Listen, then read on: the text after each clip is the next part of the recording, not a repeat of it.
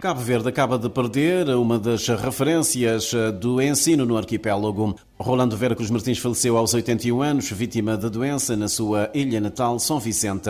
Integrou em maio de 1962, na cidade do Mindelo, um grupo de jovens estudantes onde se destacavam nomes como Arménio Vieira, Jorge Miranda Alfama, Margarida Mascarenhas, Mário Fonseca e Osvaldo Osório, que procurava manter o testemunho e a chama dos homens da claridade.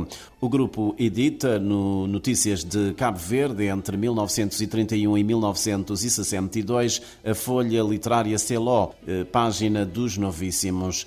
Rolando Vera Cruz Martins frequentou a Faculdade de Direito de Lisboa, mas não chegou a concluir o curso. Professor na Escola Industrial e Comercial do Mindelo, formou várias gerações de intelectuais, políticos, docentes e outras classes profissionais. Em 1976 foi nomeado Diretor Nacional de Informação, acumulando a direção da emissora oficial e o semanário Voz de Povo e, por inerência, a presidência do Instituto Cabo-Verdiano de Cinema, sob a tutela direta do Primeiro-Ministro. No A Nossa Terra de hoje, recordamos Rolando Vera Cruz Martins através de um excerto de uma palestra que proferiu na cidade do Mindelo em dezembro de 2005, a propósito do surgimento da radiodifusão no arquipélago. Em maio de 1945, curiosamente, no mesmo mês em que os alemães se renderam, instala-se a primeira emissora cabo-verdiana. Primeiro com a designação da Rádio Praia e depois da Rádio Cabo, Clube de Cabo Verde, graças ao entusiasmo de privados, em que se destacam técnicos ligados às comunicações, como o diretor do CTT, Rugato Quintino, Tomás Barros, eu julgo que, cito de memória, mas eu tenho dúvidas se o, o, o, perdão, o apelido era Barros, mas é uma pessoa, é o, se calhar o primeiro pioneiro de, de, da rádio em Cabo Verde. E Telmo Barra Vieira, que eh, eh, montou o segundo emissor da Rádio Praia, de então, depois Rádio Clube de Cabo Verde. O enorme interesse manifestado pela informação da rádio sobre o desenrolar da guerra em todo o arquipélago, que, segundo testemunhos, levava as pessoas a aglomerarem-se à volta dos poucos emissores existentes, terá contribuído para essa histórica iniciativa. Uh, na época, a praia, é a praia é descrita em 1951 por um visitante, em comparação com o Mindelo, como uma cidadezinha provinciana, mas mais pitoresca e graciosa.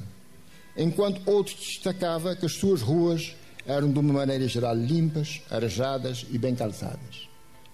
Eh, de facto, eu já sou desse tempo, embora criança, posso dar o meu testemunho pessoal.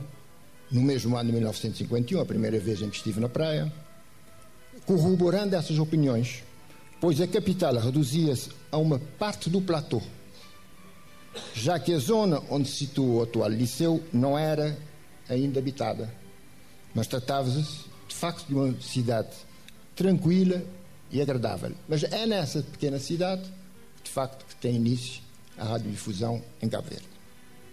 Em 1949, o Rádio Clube de Cabo Verde utilizava um emissor de ondas curtas de 500 watts, na frequência de 4000 kilociclos por segundo, banda dos 75 metros, inicialmente durante hora e meia, das 18h30 às 20 horas, aumentando depois o tempo de emissão para duas horas. Cobria em condições deficientes uma parte do arquipélago. Recebe a colaboração de figuras da intelectualidade cabo-verdiana, como Jaime de Figueiredo, Arnaldo França, Guilherme Rostou, o próprio Emílio Cabral e outros. Com a independência passou a designar-se emissora oficial de Cabo Verde e depois Rádio Nacional de Cabo Verde.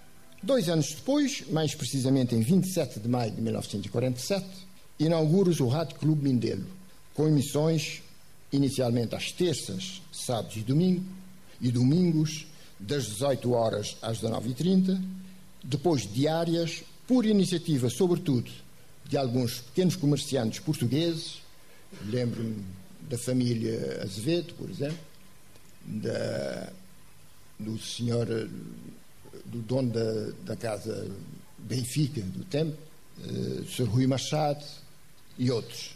E elementos de, do que se poderia considerar, digamos sem muita precisão, a pequena burguesia mindelense com um emissor de ondas curtas de fraca potência, não, não consegui ver qual era a potência, mas isso é um, apenas um pormenor, transmitia na frequência de 4.755 kHz por segundo, na banda dos 62 metros, cobrindo quase exclusivamente a ilha de São Vicente. Quando se indicam nomes, corre sempre o risco de jamais de injustas omissões. Mas neste caso atrevo-me a dizer que Ivandro de Matos, conhecido por Ivanderita, é um nome que, como se diz muito agora, incontornável na história desta emissora.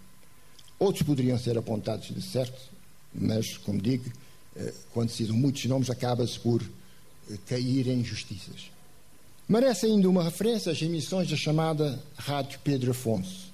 Eu calculo que à volta de 1950, mais ou menos, de existência curta e por uma faixa pequena da cidade. O meu cálculo é feito de observação pessoal, porque a Rádio Afonso funcionava na Rua Machado, lá em cima, de frente do prédio onde hoje funciona a Polícia Judiciária, e como eu morava também na Rua Machado, aqui mais abaixo, junto ao Palácio, eu tenho, digamos, um conhecimento de, visual, digamos, desta rádio, que eu via passar, digamos, eh, transmitia muito música direta, música ao vivo.